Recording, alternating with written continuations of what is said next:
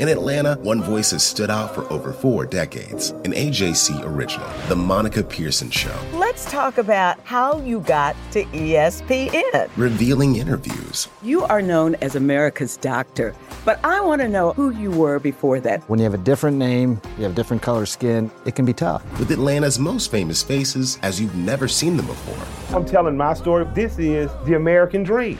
The Monica Pearson Show streaming now on AJC.com. Donald Trump has been indicted in Atlanta. We have so many court dockets to follow, but we haven't really seen anything yet. The Atlanta Journal Constitution has covered every moment of this historic case. I've been writing about this investigation for two and a half years. Our team is led by reporters Bill Rankin and Tamar Hallerman. Follow our coverage on AJC.com and listen to new in depth episodes of the award winning podcast, Breakdown The Trump Indictment, only from the Atlanta Journal Constitution.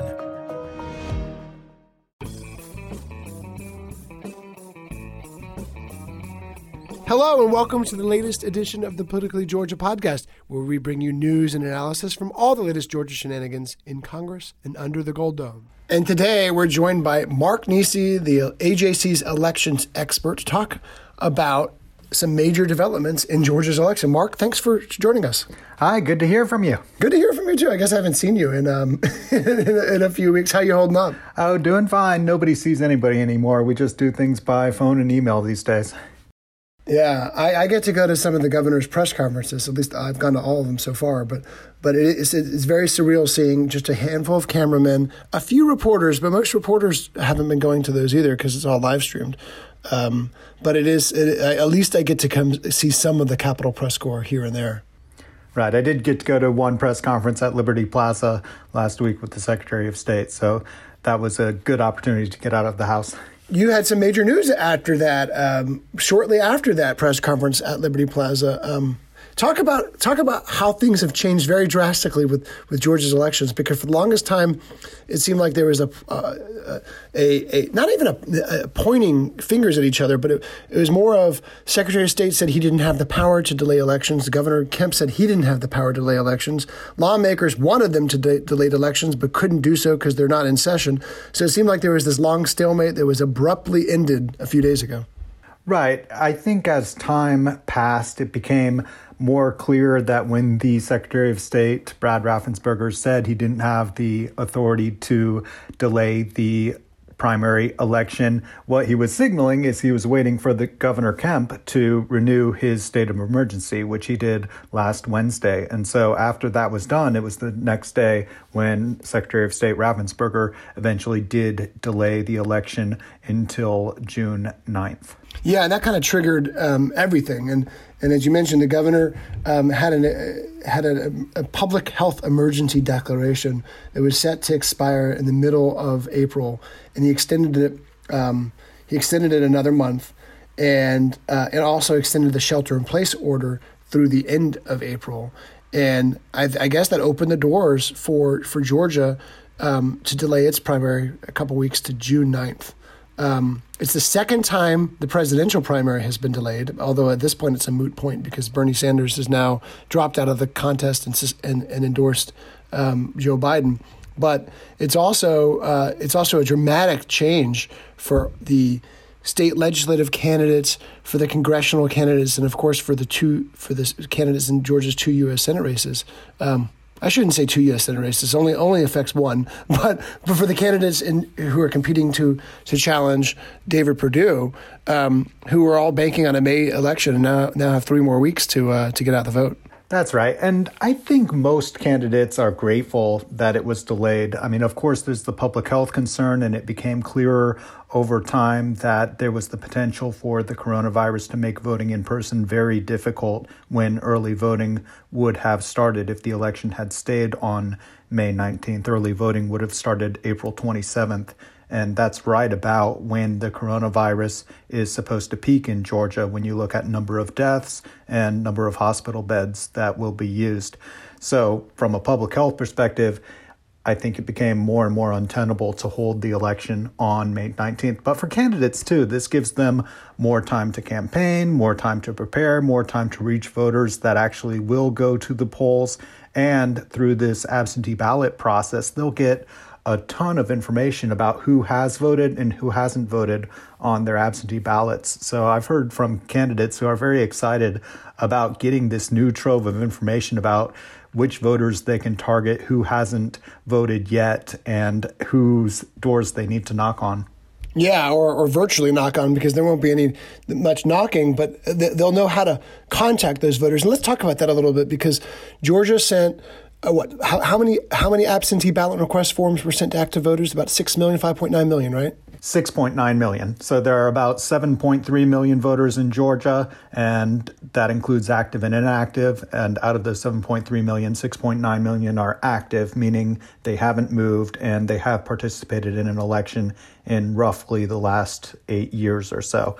So most of the most almost all of Georgia's voters are being mailed these absentee ballot request forms. So that's a tremendous number of request forms. Um, they're still sparking some some concerns um, from from Democrats and from other critics who say that uh, these forms are, are still a form of, of poll tax because uh, they don't include uh, paid postage. Is that right? That's right. Um, both the forms don't include paid postage, and the absentee ballots themselves, when they are mailed, won't include paid postage. Um, there are ways around that, however. For the absentee ballot request forms, they can be emailed to county election offices, and county election office email addresses are included on the ballot request forms. And um, the Democratic Party and some candidates are saying just take a cell phone picture, just take a snapshot photo of your absentee ballot request form and email it to your county election office, and then you save the cost of a stamp. As for absentee ballots themselves, um, yes, you are supposed to attach postage to it, but the Postal Service says, you know, if it doesn't have postage, if you don't put a stamp on it, or if your stamp is 55 cents and your ballot is long and you should have affixed more postage, the Postal Service says they'll deliver that anyway. However, this issue will wind up in court. Um, the ACLU and Black Voters Matter have sued Secretary of State Brad Raffensperger over this issue of postage. They say it's a poll tax that the government should have prepaid for postage so that all voters should be able to submit their absentee ballots without having to pay for it. And that will end up in a federal courtroom in just a couple of weeks. Well, we, you've been covering a lot of the pressure behind this move. You had a growing number of Republicans, uh, including House Speaker David Ralston, and then eventually the, the entire Republican congressional delegation, including both Ken- Senator Kelly Loeffler and her rival, R- Congressman Doug Collins, all endorsing a, a shift.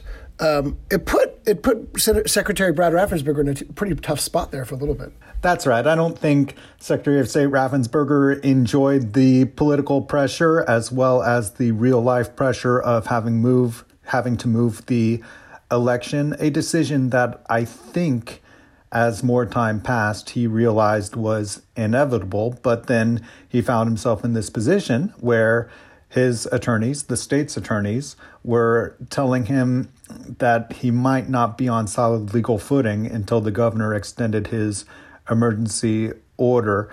Um, but certainly there is a lot of politics to this where, you know, everyone from President Trump on down on the Republican side has expressed some skepticism about absentee balloting becoming the predominant method of voting in Georgia, as opposed to its more traditional voting method of going to the polls in person on election day or during three weeks of early voting.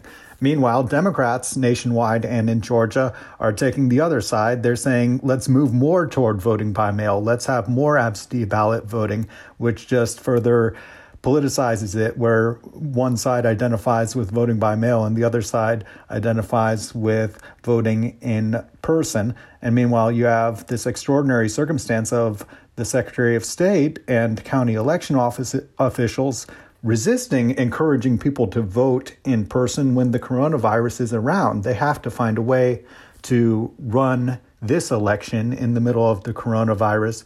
And Secretary of State Raffensperger decided that sending absentee ballot request forms was one way to make the election go on without encouraging people to go out and coming into human ca- contact with other people. Yeah, it's a bizarre scenario. We've been talking about this a lot in terms of religious services too. Like you're having clergy members say, "Don't come to church, don't come to synagogue." You're having elections officials saying, "Don't come vote in person if you can if you can help it."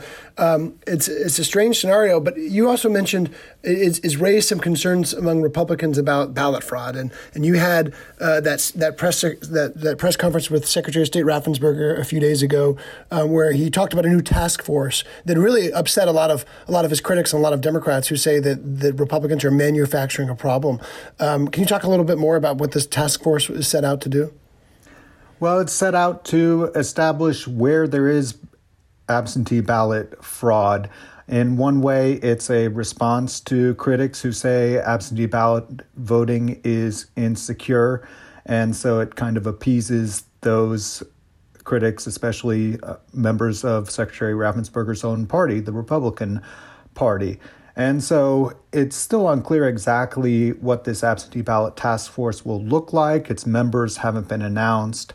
Um, it will probably investigate any allegations of voting fraud, maybe double voting if someone votes in one in two states, in Georgia and another state, or if someone votes from an address that isn't their own, for example. It may well recommend legislation, something that Secretary of State Raffensperger had sought this legislative session before it was suspended was allowing voters to provide photo ID with their absentee ballot requests.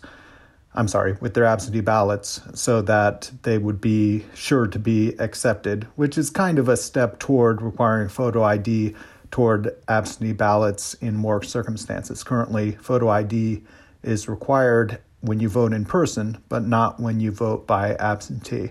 So that's one area where I think we might eventually see some movement. But this fraud task force, we really don't know a whole lot about it um, and what it will do yet, except for that it will try to be a investigative policing and policy panel that will try to make some sort of recommendations to improve absentee ballot security.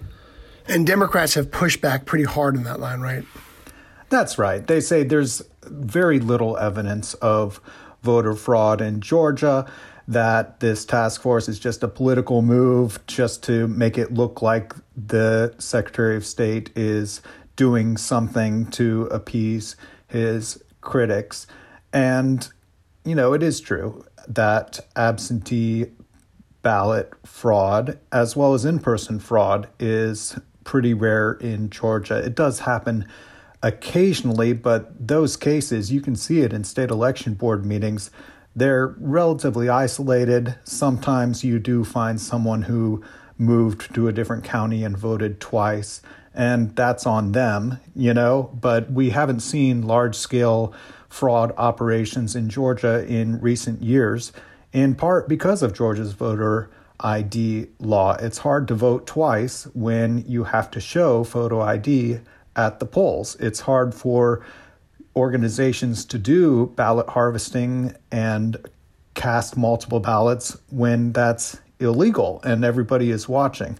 So, of course, every system has flaws and security holes, but so far in my time covering elections in Georgia, I haven't seen it to a great extent. Now, you did a terrific story um, a few, maybe a day or so before Raffensperger decided to um, delay the elections about what county elections officials' concerns were, but holding a, a, vote May 19th. What are you hearing from county elections officials now? Is June 9th um, enough time for them to prepare, or is it still too early? Um, and do you think there will be an, yet another delay to maybe July or, or, or later? It's too early to tell if county election officials will do much better with this three week extension of the election. It certainly gives them more time to prepare. And really, that's the point of it is give the county election offices additional time to try to hire people, to try to figure out how many precincts they can keep open and how many might close. Of course, they have to keep precincts open unless um, they're unavailable. And we've seen that. You know, we've seen senior centers and churches say, look, we're closed. We don't want to be responsible for people coming in here to vote or for church ser- services or for community events. We're, they're off limits. So a lot of things are in flux, and it's really unclear what the world will look like in on June 9th and the weeks leading up to it. You know, will the coronavirus be worse? Will it be better? I certainly hope it's better, but until we get a little closer, you know, we're still about two months out from June 9th, a little bit less than that. So hopefully things will start to improve. As for another delay, that seems extremely unlikely just because of Georgia's laws and Georgia's election schedule.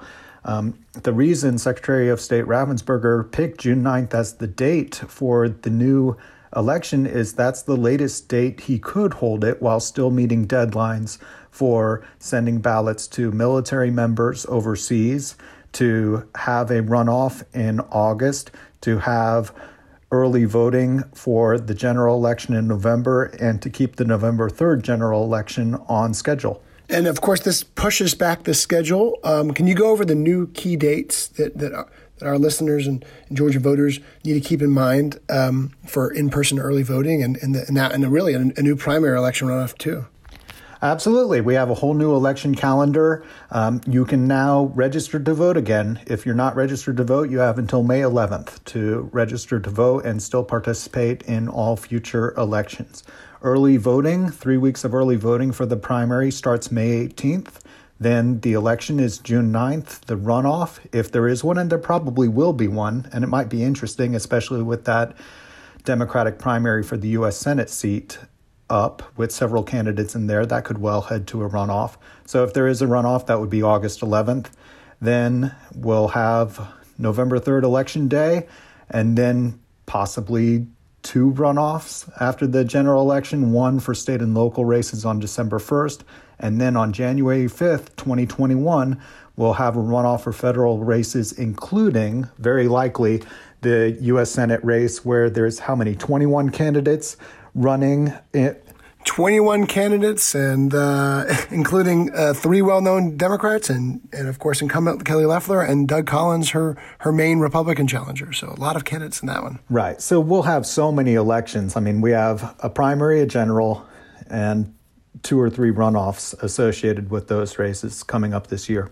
Well, Mark, thank you for so much for keeping us all informed about this rejiggering of the of the Georgia election calendar, which is going to keep both of us very busy throughout the rest of the year in a very condensed schedule and format, and also the candidates because they've had a, as you mentioned, they've had to re- rethink everything they do. That's right. It'll be really fascinating to watch once we get close to June 9th. It's really going to ramp up. I don't think anything is going to slow down at all between June 9th and November 3rd. It's going to be nonstop with candidates hustling and voters paying close attention to what the future of our state and the nation should look like. Thanks, Mark. We appreciate it. Thank you for keeping tabs on all this. Great. Thanks, Greg. That's all for this edition of the Politically Georgia podcast. Visit ajc.com slash politics for all the latest in Georgia news. I'm Greg Bluestein signing off. Hip hop is a product of black people. It's a product of black song and celebration. The Atlanta Journal Constitution presents Hip hop's most pulled elements are pulled from the South. A Southern hip hop story. We always go back to that moment of the Source Awards. Everybody wants your rhythm, but they don't want your blues. The biggest names in hip hop. Atlanta is still the mecca for hip hop. 50 years. No one can deny one film. The power of the South now. The South got something to say. Streaming now at ajc.com slash hip hop.